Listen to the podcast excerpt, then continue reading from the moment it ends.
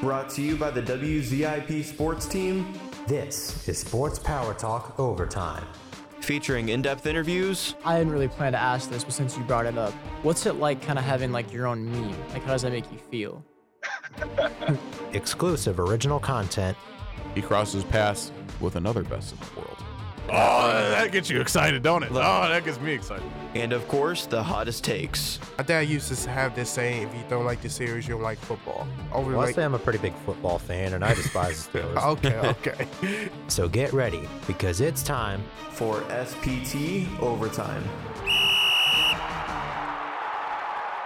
Hello and welcome back to this week's episode, a double header this week of uh, SPT Overtime. My name is Patrick. I am the host of Hockey Talk today, and we are joined in studio by our in-house Pens fan and hockey wizard, Casey Rush. Hey, how's how you doing? I'm doing good, Casey. How are you? I am doing just fine. That's great to hear. And also joining us, you may recognize him as the former host of this podcast, the fellow Blue Jackets fan here in the arena. Once again, joining us on Hockey Talk is Dan Groen. Dan, how are we doing? Pretty good. I'm, I'm happy to be back um, in a very good hockey mood. I just went to that uh, Monsters out Monsters outdoor game uh, last Friday. Uh, just very excited with how bad the Columbus Blue Jackets are doing right now. So I'm I'm just happy to talk hockey again.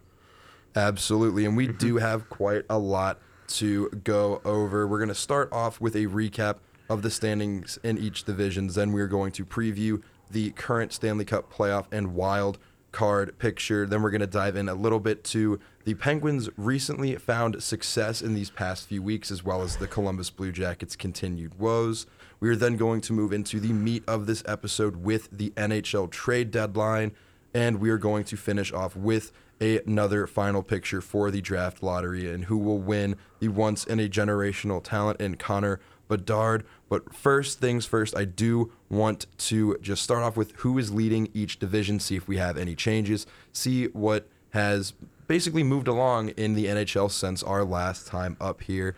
Uh, we take a look at the Eastern Conference in the Atlantic Division. I take this as no surprise at all that the Boston Bruins are number one with 103 points. They are the fastest team in NHL history to reach over 100 points. They did so in 61 games. Absolutely incredible. What are your takes on this? It's just amazing what the Boston Bruins have been able to do, and they've been and they've been adding more to their roster, and they're just going to continue to get better. I can even see them going for the 62 win plateau that's been set a couple times, and this is a this is a very big season that we've seen from Boston. If they don't make it out of the first round, it's going to be one of the biggest failures in all of hockey, even bigger than the Tampa Bay Lightning in 2019. Completely agree. Yeah, absolutely. I agree with that too. Boston is just on an absolutely historic uh, pace right now. I've never seen anything like it. Um, even more so than that Tampa Bay Lightning team, like you were saying. Um, here we are, 60 62 games in. They have a grand total of five regulation losses, which is unheard of, really. And they've only gotten better at the deadline, uh, which we'll talk about in a little bit, I guess. But they just seem to be a team that does not want to give in to the fact that you know Patrice Bergeron is going to be retiring soon. They're loading up to be a good team for the long term, not just wanting to reset, retool. They are on pace to be a very good team for years to come, kind of continuing that legacy that they've had for a long time now. I completely agree. What they are doing is absolutely incredible, like both of you said. I mean, uh, 100 points in 60 games, that's not only impressive, that is unheard of up until this season. They did make history this year, and it is absolutely incredible to watch as much as I do dislike the Boston Bruins.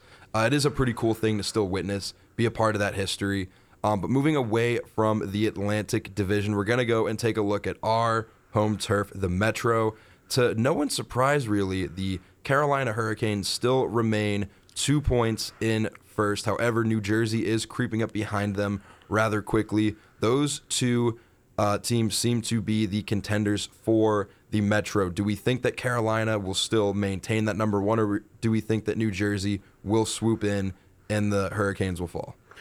I still think Carolina's still going to win the Metro division, but it's just amazing how much the New Jersey Devils have improved this year apart from last year. It was it's absolutely amazing and I'm glad Carolina actually has some competition other than the Rangers, Penguins and Capitals because they've been having a slow year this year. So it's great to see new teams going into the playoffs. Yeah, absolutely. The Metro division has always been very competitive division. I mean, historically, I mean, you know, three games could separate you from being in first to being in sixth or seventh in the division. But now we're seeing it be a lot more top heavy with Carolina in charge. New Jersey's right behind them, like we were saying. And it's going to be a really tight matchup or a really tight race to see who finishes first in the Metro. Uh, it looks like both teams are going to make the playoffs with the Rangers, you know, with the acquisition of Patrick Kane. Uh, they seem to be surging as well, but I think it's ultimately going to come down to Carolina and New Jersey. And like I always say in the NHL, when it comes to the playoffs, the most experienced team usually has the advantage. So as much as I like New Jersey now, as as hot as they are, as you know, as, as hot as they are, given how young they are, I think Carolina has a lot more experience. They have a lot more depth, and they have a good mix of veterans and young talent. And so I think that'll give them the upper hand. But it will be very entertaining to see how New Jersey does, given this huge surge that they've had just in the last year. Absolutely. I completely agree with what both of you said. However, I do believe that New Jersey might actually take this opportunity because although last night, uh, as of this date, which will be March 6, 2023, as of last night, the Carolina Hurricanes did shut out the Tampa Bay Lightning 6 nothing. Yeah, they did. However, I am not going to put it past New Jersey that they won't slip in there because they are a team that I believe has been very slept on this year. They have been looked over time and time again just because, you know, like we always touch on, the Metro is just simply that stacked at the end of the day. And I think that they do have a chance to slide in there, but that remains to be seen until the later half of this season as we are preparing to wrap up the regular season here. Uh, moving out of the Eastern Conference, we're going to go ahead and take a look into the Western Conference, where in the Central, I don't think this is too much of a surprise to a lot of people, but the Dallas Stars are still number one, sitting with 81 points. Not too surprised about this Dallas Stars run here. They're always a top three contender, at least in the Central Division. Um, so seeing them have this continued success is really no surprise. But I'm going to kick it over to you guys. Uh, what are your uh, takes on this Dallas Stars run? it's just been amazing to see Dallas go up as they've been, especially with all this talent like Jason Robertson. I think that's what his name is. He's been absolutely incredible, and with 81 points, and they're they they're currently the second overall seed in the West.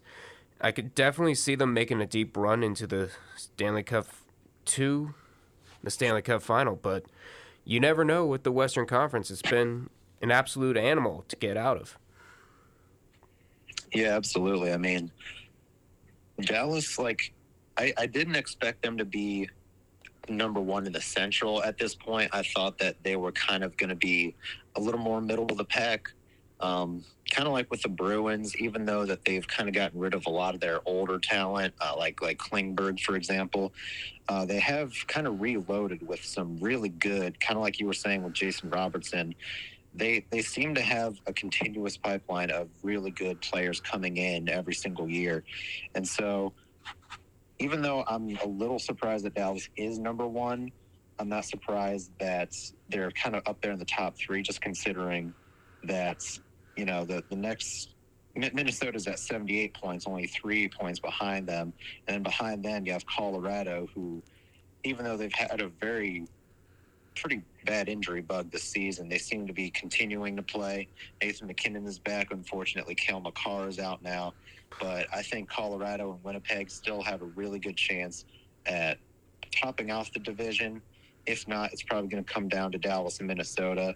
And I think that's going to be one of the tightest races, one of the most entertaining races in the league, um, at least one of the most underrated ones, just given how good Minnesota is with Kaprizov and company, and then obviously how Dallas is. So it'll be very interesting to see how the Central plays out. I completely agree. This is one of the most entertaining divisions to watch in the NHL. Um, so seeing how tight of a race it really is following Dallas. I mean, you have only a four point margin between the Avalanche and the Wild, not to mention that Colorado and Winnipeg currently share 74 points apiece. Uh, Colorado does hold the tiebreaker due to a win earlier in the season. Moving out of the Central Division, we're going to go ahead and take a look at the final division here. It is going to be the Pacific Division, where, to nobody's surprise, really, at this stage, but the Las Vegas Golden Knights sitting two points in first with 82, followed by Los Angeles, and then Seattle, who is having a stellar second year in the NHL. Do we think that Vegas is still going to hold up this 82 uh, point margin, or do we think that they're going to fall and allow a team like the Kings or the Kraken to move into first? It may be too soon to tell because if you look at the Pacific standings, Vegas is at 82, you got the Kings at 80, and the Kraken at 78. It's anybody's game in the Pacific. And with the young talent with Marty Beniers for Seattle, it's it's absolutely amazing. And Vegas just got Jonathan Quick, and that's going to help him goaltending wise. But I definitely think the Pacific is going to be a bloodbath. I could totally see either Vegas, Los Angeles, or Seattle, any of those top three, taking the division at the end of this year. Yeah, I would say it's probably going to end up coming down to Vegas and Los Angeles. I really think Seattle has a good chance, and then even Edmonton is only two points behind them. So, really, only four or five games separate Edmonton, uh, who's in fourth place, from Vegas, who's in first. So, it really is anyone's game. I think that Vegas and LA probably have the most upside. As much as I really like Seattle, as much as I want you know, uh, Wennberg and Bjorkstrand to do well up there, find some playoff success. Um, I think ultimately it's going to come down to the top two, which are Vegas and LA. But yeah, definitely don't sleep on Seattle and don't sleep on Edmonton either. You can't ever uh, count out Connor McDavid or Leon Draisaitl. I completely agree. You can never count out the Oilers, like Dan just said, because Connor McDavid. I mean, he's Connor McDavid at the end of the day. There's no doubting that, man. However, I do believe that the Las Vegas Golden Knights will be uh, taking home the title for the Pacific. Interestingly enough, I will be at a Vegas Golden Knights uh, LA Kings game coming up in April. Uh, Oh. I will be in Las Vegas where I will get to see a plethora of former Columbus Blue Jackets taking it on the ice, dueling it out. Uh, unfortunately, we will touch on some of those trades later. One of them did unfortunately break my heart as a Columbus Blue Jackets fan, but that remains to be discussed for later. Now, I want to take a look here and preview the current Stanley Cup playoff picture. So, as we kind of touched on, uh, the leaders in each divisions obviously are they are going to make the playoffs at this point in the season. Uh, there's really no doubt in my mind that any of the division leaders are not going to make the playoffs. So right now, guaranteed lock, we have Boston, uh, Carolina, Dallas, and Vegas. I think the only questionable one it might be Vegas though, just because the Pacific is in such a landlock right now, such a battle over there. Um, but I want to turn it over to you guys to get your takes on what your Stanley Cup picture looks like, and then also what your wild card predictions are. Yeah, this is yeah, this Stanley Cup playoffs picture is just wide open. You know you don't know which teams are going to be missing out. You don't know which teams are going to be making it. Like Pittsburgh and the Islanders, they're not even a they're not even a lock with Buffalo, Ottawa, Florida, and Washington breathing down their neck. It's just going to be amazing to see how these final 20 or so games are going to go. And especially with especially in the Pacific Division, the Western Conference, with where these standings can shift, can shift in a heartbeat. It's just amazing to see how much these playoffs are going to change throughout the course of the next course of these next 20 games. It's just amazing. I just don't think you can concoct a Stanley Cup picture as of right now. Yeah, I would say for like the Eastern Conference, the the standings that we see now, I feel like are probably going to be locked in, just considering that in the wild card you have the Islanders, who are a good seven points behind uh, number three New York Rangers in the Metro, and then Pittsburgh is a point behind them as well. So I think that what we see so far with division leaders, um, you know, per usual, Boston, Toronto, and Tampa Bay in the Atlantic, and then the Metro definitely switched up from over the last couple years. You got Carolina, who who I've been saying the last couple years is a favorite to win the East, and then obviously the surging uh, Devils, the Rangers are back, um, the Penguins are always there, and then the Islanders in the wild card. But like Casey was saying, Buffalo, Ottawa, Florida, and Washington all tied with 68 points right now. So that is going to be the tightest race that we see um, in this final stretch of the season for the Eastern wild card. Western, it's going to be a little more tight as far as who's going to make it in uh, as divisional leaders. Right now, you got Dallas, Minnesota, and Colorado. Like I said, Winnipeg is tied with Colorado right now in the Central, and then Pacific, like we were saying, Vegas, LA, and Seattle, and then Edmonton is also in the wild card with the number one seed. Um, so even though it seems to be a little bit more top heavy there, you know, you still got to keep an eye out for teams like Nashville, like Calgary, hell, even St. Louis. They've had a couple big moves at the deadline as well. And so I think that just really the whole race is still yet to be concluded. I mean, obviously, the only huge locks that we have right now are Boston and probably Carolina. So just seeing how everything plays out in this final stretch of the season is going to be really entertaining. And it's going to be a really fun playoffs. I can guarantee you that.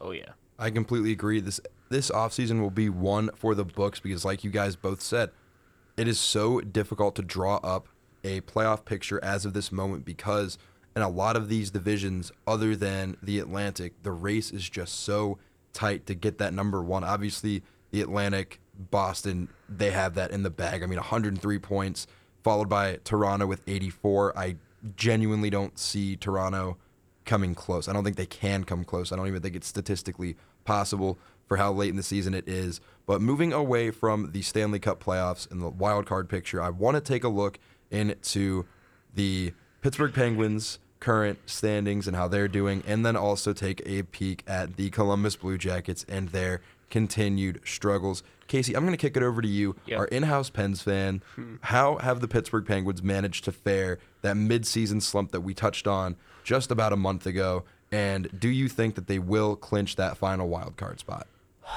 it's still too soon to tell, as I mentioned before. Now, they did go on a four game winning streak, and that came to an end on Saturday after a 4 1 loss to the Panthers. And here, it's going to be impossible for the Penguins to make the playoffs if they can't win in the Metro. The last time they beat a Metro opponent was December 20th of last year against the New York Rangers. And they're going up against four straight Metro opponents in their five game homestand. So there's going to be plenty of time to shake that slump off. You got Columbus, you got the Islanders, you got the Flyers, you got the Rangers. And they recently picked up one of the old boys in Nick Bonino, but you just I just don't know with this team. It's a like a Cadbury cream egg. You don't know what filling is inside until you bite into it. I just don't know what to expect with the Penguins, and it may be too soon to tell, but the Penguins are either going to be right on or they're way off. That's what it's going to be. Absolutely there. Um, as somebody who I do casually watch the Pittsburgh Penguins now, thanks to my roommate, shout out JJ. Um, I have noticed that they, much like you said, they they're starting to shake it off, but they haven't quite gotten over that hump quite yet. However, much like you said, they do have uh, four of their next five games against Metro opponents in that home stretch. Um, I don't want to say you have an easy win first game, No. but you've got a pretty easy win first game. Don't say that because now you're going to jinx it. if if listen, if I jinx if I jinx it so the Columbus Blue Jackets beat the Pittsburgh Penguins, so be it. I'll be I'll be happy with that. You're going to ruin your precious tank. Don't do it. I don't think we're ruining that tank anytime soon. Moving away from the Pens, moving on to Dan and I's favorite team in the state of Ohio's unfortunately our lifeblood for this sport, the Columbus Blue Jackets. They are still at the bottom of the league, all the way down at sitting at 32nd in the NHL. That has not changed. What has changed a little bit is the Jackets, despite being that low in the league, still they have had some pretty competitive games, uh, especially when you factor in some of the trades that were going on, some of the players we had sitting out going into the trade deadline. However, we have not won a game since uh, February the 25th. We are on a three game, lose, or pardon me, a four game losing streak coming off of a very, very rough game uh, on Saturday the 4th, where we lost 5 to 2 to the Ottawa Senators. Honestly, I'm not too surprised that we lost that game to the Senators looking at the grand scheme of things, especially with their new acquisition of Jacob uh, Chychrun. Not too surprised there. But again, we will touch on those trades a little bit later. Dan, I want to get your takes on the Blue Jackets and their continued struggles. You and I have been going through it this year. What are your thoughts on the Blue Jackets? Where can they look to improve in the offseason? And overall, do we think that we are still going to finish out as the worst team in the league this season? Well, I will have to say that if you're a true Blue Jackets fan, you cannot be any happier with how the season is going. Let's be honest, because when we got when we first got Johnny Gaudreau uh, paired with Patrik Laine, we got all these young players coming up. We thought that at least we'd be probably middle of the pack, maybe not good enough to make the playoffs, but certainly not good enough to be in the Connor Bedard sweepstakes. But after just a horrible start to the season, there was really nothing else that the Blue Jackets could do but just ride the tank, just absolutely you know just just trust the process i mean obviously you're not going to make the playoffs so you may as well you know, try to go after this generational talent who people are calling the next, you know, Sidney Crosby, you know, future Hall of Fame or, you know, all time great.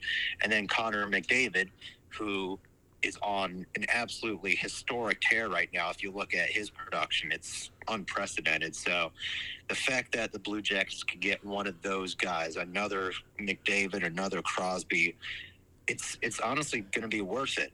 And the way that they're tanking, you can't really ask for a better way that they're doing it. They're still, you know, they're they're still staying competitive in games. You're still seeing some production from, you know, unheard of talent, uh, or you know, un, unexpected talent. I guess is what I'm trying to say. Um, for example, last week Eric Robinson had a hat trick in a I forget who they were playing, but they ended up winning. And Eric Robinson, of all people, scored a hat trick. And, you know, we always joke about how he's got the speed, but really nothing else. He can go 100 miles an hour down the ice and completely whiff, you know, 20 feet from the net. Um, but so we're seeing some really good young players improve Kirill Marchenko, Kent Johnson. And another thing that I'm really proud of what the Blue Jackets are doing this year and not so much the Blue Jackets themselves, but the fans. They're dead last in the league, but the fans are filling up the stadium. I mean, the last couple games, they're going 104, 103% uh, attendance. And so that's how you know that this team is on the right track. Even though they are absolutely abysmal right now, the fans know that they are in the midst of something really special. That, that reminds me a lot of the Cavs in 2019 and 2020. They were just downright awful, but they were drafting some young stars. They were acquiring talent left and right um, that went a lot under the radar. And I'm seeing a lot of that with the Blue Jackets right now. For as much as I hate seeing them lose, they're in a really good spot right now. They they can't. Be, I'm almost to the point where I'm getting mad when they do win games. Um, I mean, obviously, I love seeing them win, but you know, just embracing the tank at this point, you can't really do anything else except enjoy the Blue Jackets. If they win, great. If they lose, great. So I'm really happy with how the Blue Jackets are losing right now. As I've joked with you off air before, I've never been happier to see them lose. So I'm hoping that they embrace the tank and hopefully end up with that number one pick. I'm also in the same boat because last time the Columbus Blue Jackets were doing this poorly in the season, we got Rick Nash. So I have expectations through the roof here for the Columbus Blue Jackets. Jackets, and I'm actually going to take this time to kind of break away and move into the trade deadline. It was an absolutely electric trade deadline. We have so many trades to cover. Um, there, this was a record-breaking. I believe there were 35 total trades made by the deadline, which is a record-breaking uh, trade deadline for the NHL. There were a lot of moves. However, I want to recap uh, the Jackets ones, the Pens ones, but before we go into the Jackets and Pens moves at the trade deadline, I want to take a look at some of the major, major trades that went down uh, during the deadline. The first one that I want to take a look at is John Klingberg getting shipped off to Minnesota from Anaheim. He got saved.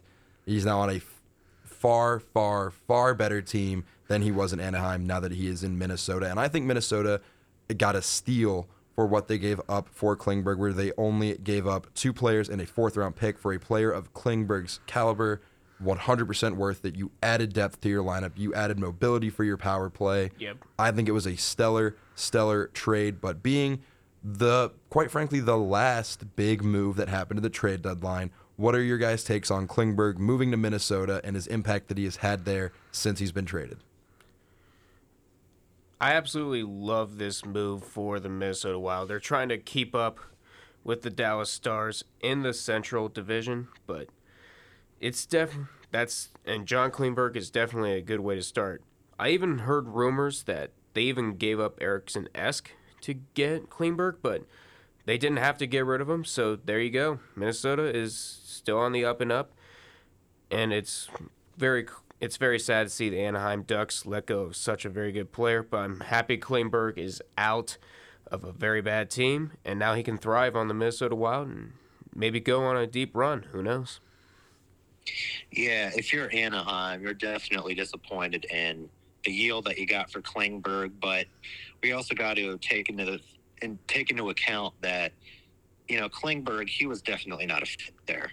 I mean, he's still very good, but he's 30. The Anaheim Ducks are in an absolute tank right now. They're also in the mix for Connor Bedard, so they really have no interest or business in winning right now um, even though they seem to have a lot of good young talent uh, coming into the season, a lot like the Blue Jackets. Um, so getting rid of some expensive veteran like Klingberg was definitely the right move. They definitely could have gotten more, but you know what? What were they going to do? I mean, because by the time that if they end up with Bedard, you know he's going to be on the other side of thirty, and so you're not really sure exactly how he's going to fit. So sending him off to Minnesota, who is on a surge right now uh, with their young talent, giving them some veteran depth at defense is only going to make them better. So it's an absolute win for Minnesota, and hoping, hopefully, helping them to get over that hump uh, and make a deep playoff run. Absolutely, I completely agree with what both of you said about the return, about the trade, about the move in general. It was a fantastic move for Minnesota. Uh, Dan, kind of like you said, a little bit disappointed if you're an Anaheim fan, but at the end of the day, you couldn't have asked for a more fair trade, in my opinion.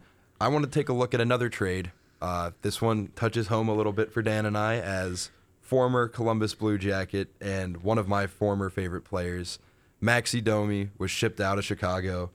Thank everything for that because he did not deserve to be in Chicago. The total trade that went down was uh, the Dallas Stars received Max Domi and Dylan Wells in Chicago receives a second round pick and goalie Anton. I think that's Kabudin. Is how you pronounce that last name. I'm not too uh, 100% sure. Khudobin. Khudobin. Um, but it, it, this this touches home a little bit because, as we know, Maxi, uh, Max Domi, former Columbus Blue Jacket, before we traded him at the deadline to Carolina, mm-hmm. and he went from Carolina then to Chicago to team up with another former Columbus Blue Jacket who I will never speak his name. I don't like him. Um, but I'm I'm glad that Max is finally out of a very poor system in Chicago.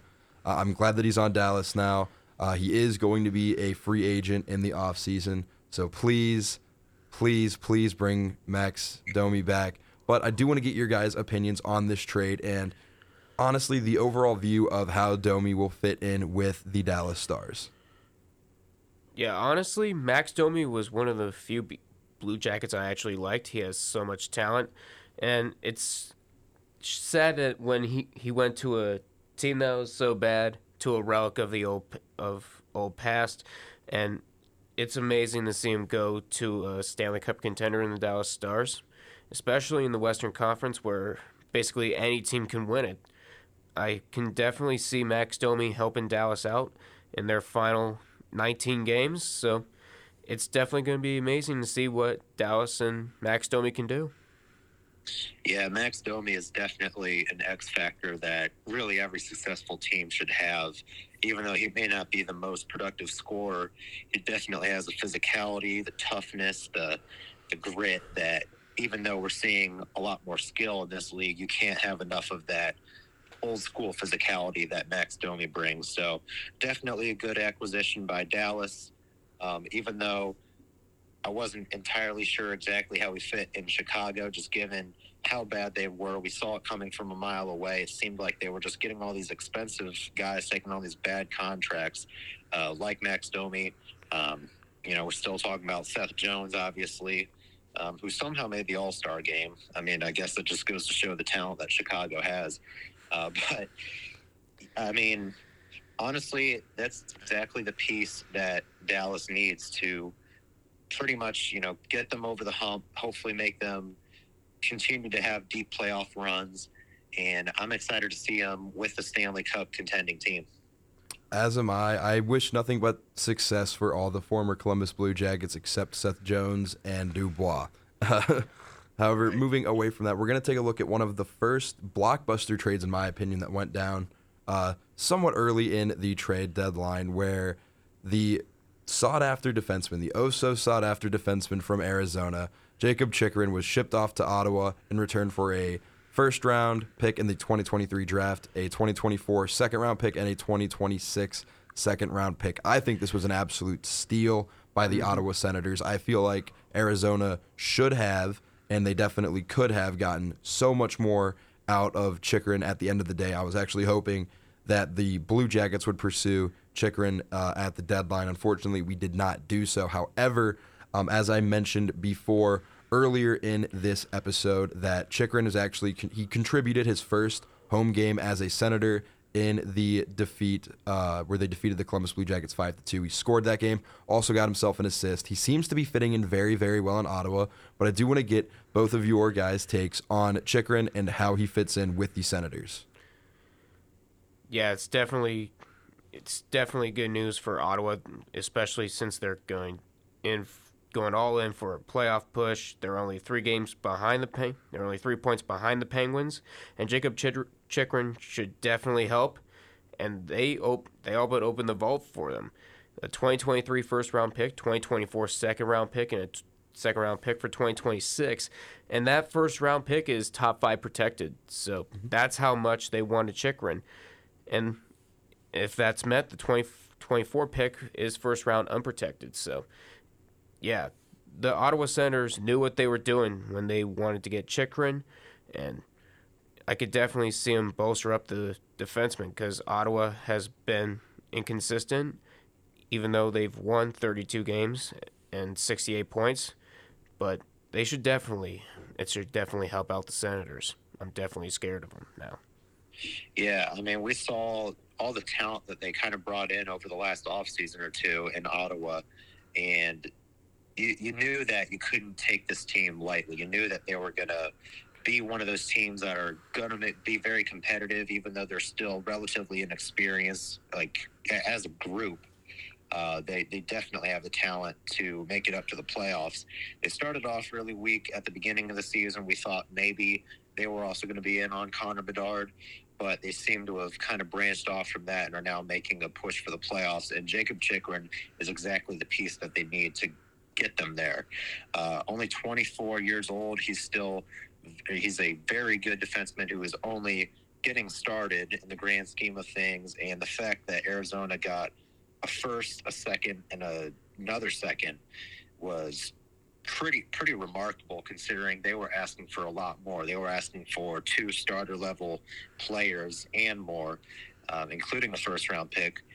And so, you know, kind of what you were talking about, Pat, with how we, we, us Columbus Blue Jackets fans, we really wanted Chychrun as well. We thought he could be a good long term piece to pair with Zach Werenski, uh, to give David Jiricek, who in all likelihood is going to come up and be a huge contributor next season. That would give him a little bit more of a cushion to kind of develop, not have as many high expectations out of him. So it was disappointing to see Jakob Chychrun go to Ottawa for something that we easily could have offered that – I feel like we did offer. I'm not entirely sure. I don't know what's going on in that office of Jarmo Kekalainen, but I really think that he could have pulled something off. So I am disappointed that Chychrun ended up leaving for Ottawa, but at the same time, for Ottawa, that's a really good steal for them if they want to make the playoffs. Absolutely. I completely agree that Chychrun, he has been lighting it up in Ottawa as much as I hate to say it. He has been he's been on fire up there. He seems to be a very, very good fit for their system. And honestly, I love the guy. You can't really hate Chychrun too much. So I'm glad he's finding some success. And I want to take a look at one final trade before we delve into all the trades that the Jackets and the Pens did. I kind of view this as a trade that sparked the trade deadline. And I believe that any hockey fan out there knows exactly what trade I am talking about. But it was the blockbuster trade that sent Patrick Kane to the New York Rangers from the Chicago Blackhawks. And like I said, this was a trade that basically started the absolute pandemonium that we saw this trade deadline. The total trade details were New York receives Patrick Kane and Cooper Jack, and Chicago received a plethora, a package of a 2023 second round pick, a 2025 fourth round pick, defenseman Vili, I believe that is Sar Sarvijari, I think. I'm not too sure how to say his name, so I apologize if I butcher any Sarjarvi? pronunciation. If thank you, Casey. I, I do apologize if I butcher any of the pronunciations of these names. And defenseman Andy uh, Walensky. This, like I said, was the trade that sparked the trade deadline. Everybody knew Patrick Kane was going to be shipped off at this trade deadline, but the question was, where did he go? He finds himself as a New York Ranger. Gentlemen, I'm going to turn the floor over to you. Give me your takes on this trade, how Patrick Kane is faring in New York, and how he should feel now that he's officially shipped off from Chicago, a team that has had him since he was drafted in it to the NHL oh so many years ago. as much as I hated the Blackhawks dynasty, I am beyond thrilled to see Patrick Kane out of the out of the declining Chicago Blackhawks. And Patrick Kane is still very serviceable, and especially with the New York Rangers still one of the youngest teams in the NHL, they you now have some old grit, and it's definitely going to be amazing to see what the Rangers can do. You definitely now you got another bright scorer, and the Rangers are definitely going to be trying to catch up to Carolina and New Jersey. So I'm looking forward to see Patrick Kane as a New York Ranger. Yeah, absolutely. New York is definitely going all in on this playoff run.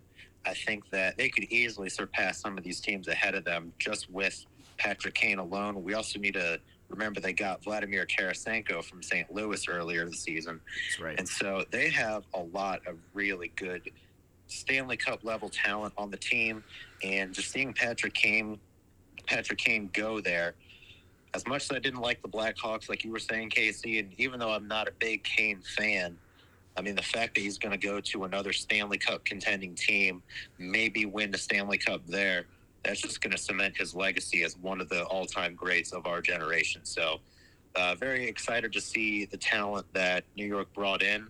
Um, not e- not that I'm even a Rangers fan, but you know, if you're if you're kind of a fair weather hockey fan, you're looking for a team to root for uh, this playoffs. I would not count out New York Rangers. So definitely be on the lookout for them to make a deep playoff push. Absolutely. Like I said, this trade deadline was absolute pandemonium. And as I have stated time and time again, this was the trade that ultimately sparked the over 35 moves that we saw going into the deadline. I want to take a moment now, and I'm going to actually turn this over to you, Casey. The Pittsburgh Penguins, obviously, they shipped off some players, they brought in some new players. Let's hear the Pittsburgh Penguins trade deadline recap in your takes on how those uh, trades are going to affect the team moving forward.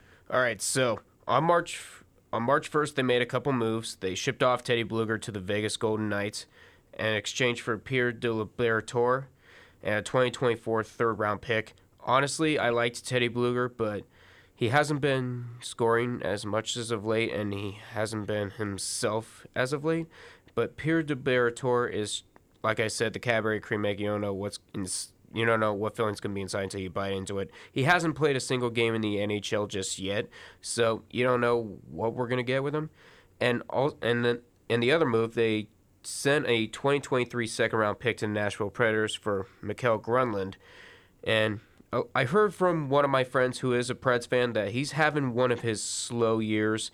He's his plus minus is a minus 16. He's only scored nine goals, and he's gotten only 36 points as a center. So it may be too soon to tell, but maybe a change of scenery will definitely help him. But March 3rd is where the Penguins really shine, the final day of the trade deadline.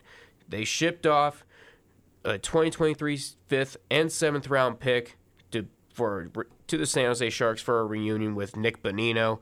As a Pens fan, I am happy to see this nostalgia. I loved seeing Nick Bonino back in 2016 and 2017. The, problem is this year he doesn't have Carl Hagelin and Phil Kessel to help him out this year.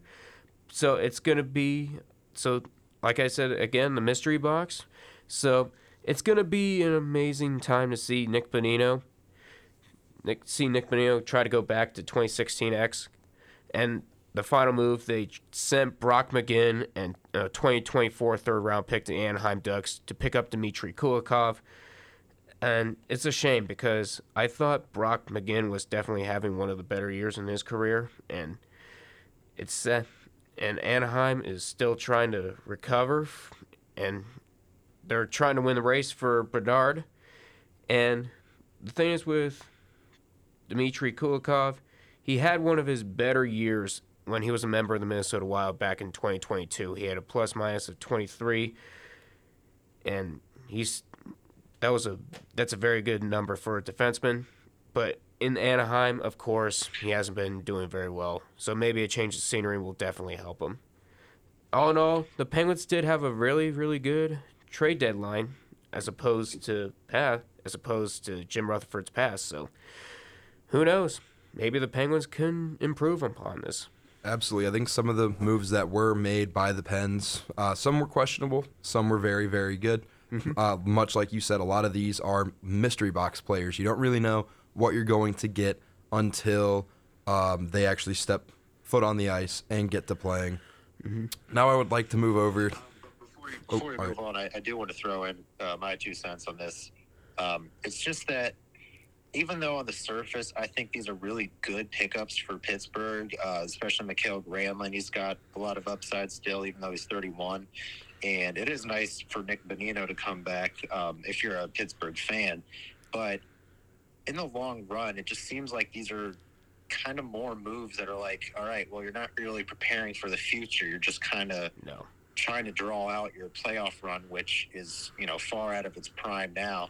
Even though I think Pittsburgh can and likely will make the playoffs, I don't see them being able to compete with really all the other surging teams. So I just feel like Pittsburgh at some point they gotta just pull the plug and start going after you know some younger guys. Start you know living to see the next day.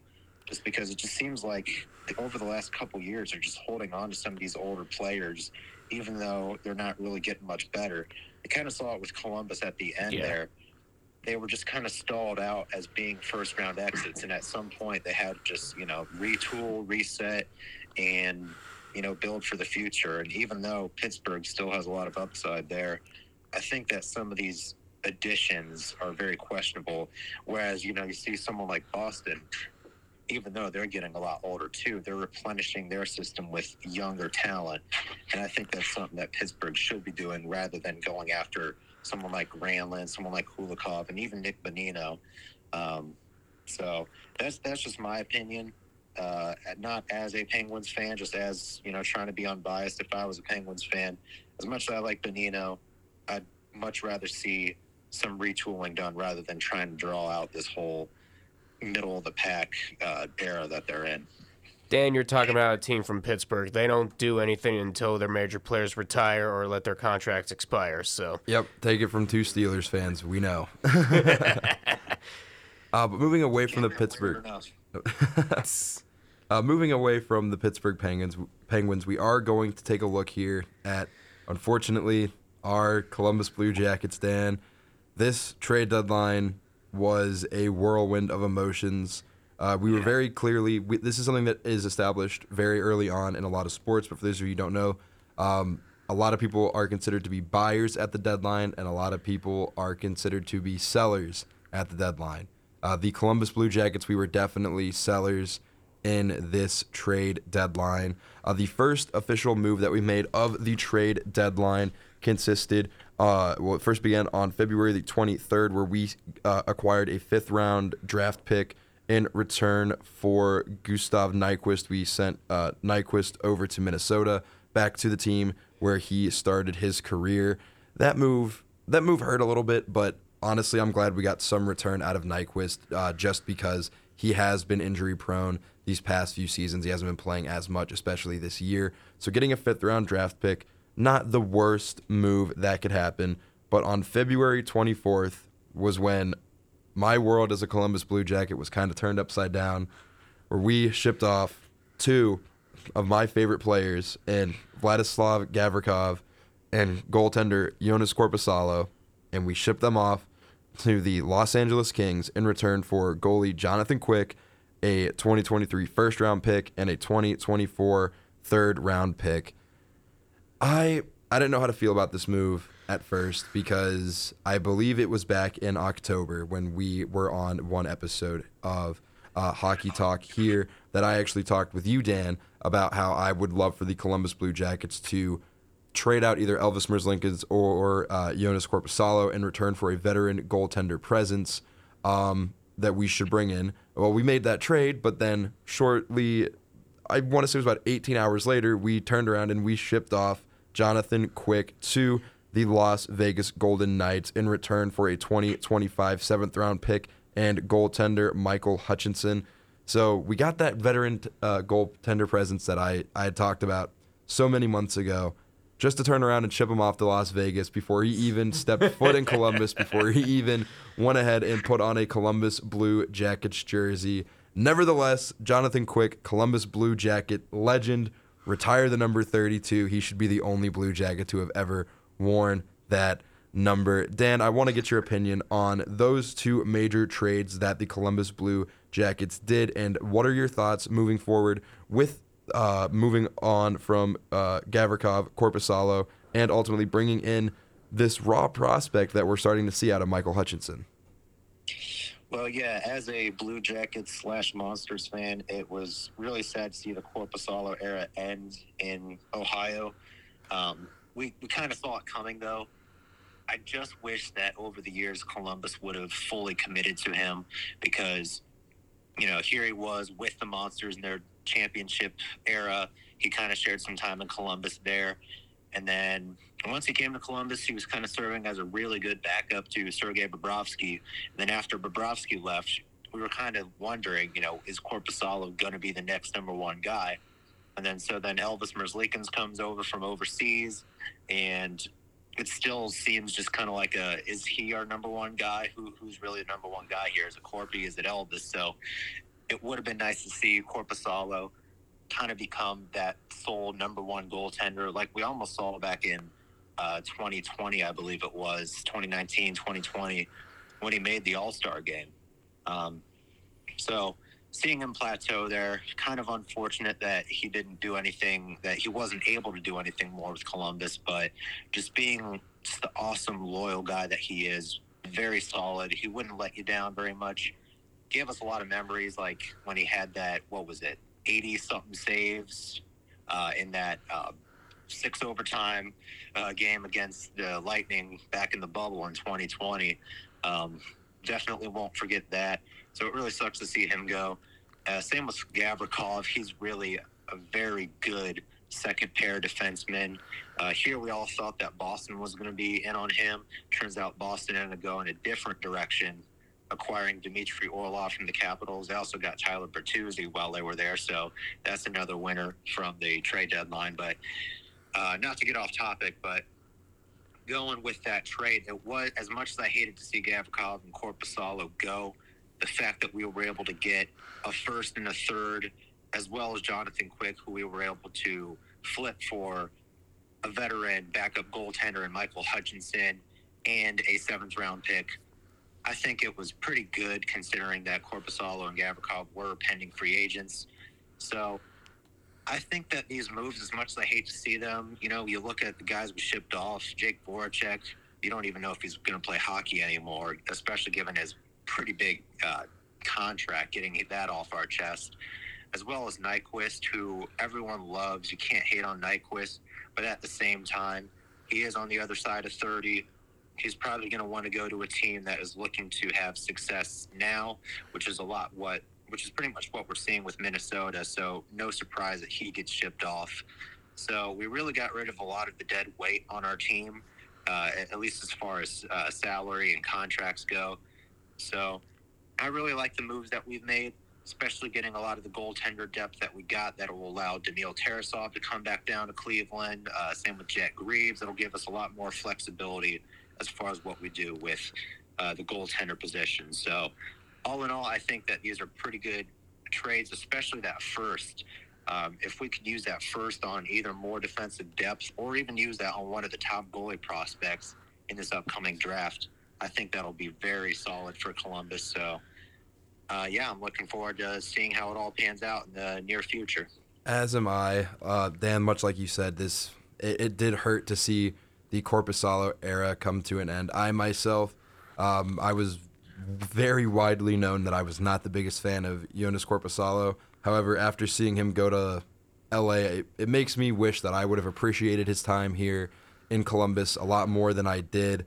Um, it was just a little bit, you know, it was it was kind of hard to want to appreciate Korpisalo after the Bobrovsky era and that little bit of uncertainty where we didn't have our number one guy at that time. Where we find ourselves back in that uncertainty of we don't know who our number one is. Um, however, I do agree with you. I'm a huge fan that we brought in Michael Hutchinson. Despite his age, I do know he has a lot of good hockey to play left in him. Hence why I called him a raw prospect because he has not really seen too much of the ice in his tenure across the league. I'm very excited to see him eventually get the start in net one night and see what he can do for us. Um, personally, I think if he can perform better than who uh, better than what Elvis Merzlikins is doing, I say that uh, an unpopular opinion of mine. I think that we should send Elvis Merzlikins back down to Cleveland, have him figure out what he needs to figure out because this season has been. Uh, quite frankly, the most abysmal season I've ever seen by a Columbus Blue Jackets goaltender since Steve Mason. Uh, post Right. Yeah. post 2008, post 2008. Yeah, that's a Um, and it, and it just we're we're back to that uncertainty, but I do like the moves that we made. Um, much like you said, I, I do think that we can use that draft pick on one of the goalie prospects. However, I in my opinion, the reason we made that move is to ensure that we will get the number one overall pick because regardless of the fact at the end of the day we will at least end up with one of the top three picks in the NHL. Um, does that mean we will win the lottery? No. But what that does mean is that whichever one of the top three picks that we get, we can then incorporate that pick along with the pick that we got from Los Angeles, get the first overall pick, get Connor Bedard, and make Columbus happy, make them a city of champions. Keeping my fingers crossed for that one there. Moving away from the trade deadline, the final piece of the puzzle in this week's uh, episode, part of the doubleheader, as I mentioned earlier, is the final picture for the draft lottery. Now, I know we just recently touched on this, Casey, you and I, a Yeah. a little less than a month ago, but it is something that must be talked about time and time again, as there have been some shifts in the bottom of the league. Do we think Connor Bedard A goes number one, which I think is a fairly easy answer to that there. Um, and if he does, who wins that first overall pick? And ultimately, do they take Connor Bedard or do they trade those picks for a plethora of players so that way another team can move up and get this once in a generational talent? Gentlemen, I turn the floor over to you. Who will Connor Bedard go to? Who's winning the lottery? Let's go. Uh, I still think Columbus has a great chance to win the draft lottery, but that's one thing I hate about the draft lotteries because that the worst team, they can always end up going to the fourth overall pick, as I've seen a few years ago with Colorado when they were when they were abysmal. So, so that's what I hate about it, but I still think Columbus still has a bright chance of winning the draft lottery and getting Bernard. And it'd be absolutely stupid to not get Connor Bedard out with the first overall pick, especially with Chicago. They can definitely use him, and San Jose could definitely use him. Even Anaheim could use him. But I still think that Columbus is still the favorite to win the Tankley Cup playoffs, and yeah, I'm excited to see where you. I just want to see you guys happy. I really want to see you guys happy and get Bedard. Oh well, thank you. I hope that the Penguins are trash for the next twenty years. um, but I mean, yeah, it's it's a really tight race. I think ultimately, it's going to eventually come down to Columbus, San Jose, Anaheim, and Chicago.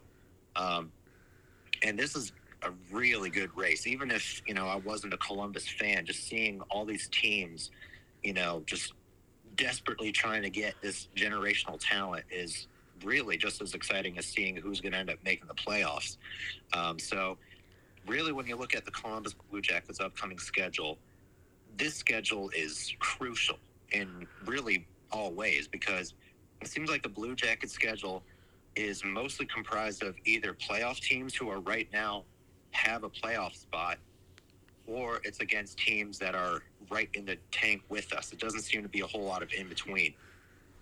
Uh, tomorrow night on Tuesday, we play the Penguins. Um, in upcoming games, we also play the Kings, the Golden Knights, uh, the Rangers, and then even in April, we play teams like Panthers, the Senators, Maple Leafs, Devils. There's so many good teams that we're playing, and it's really only going to do us good.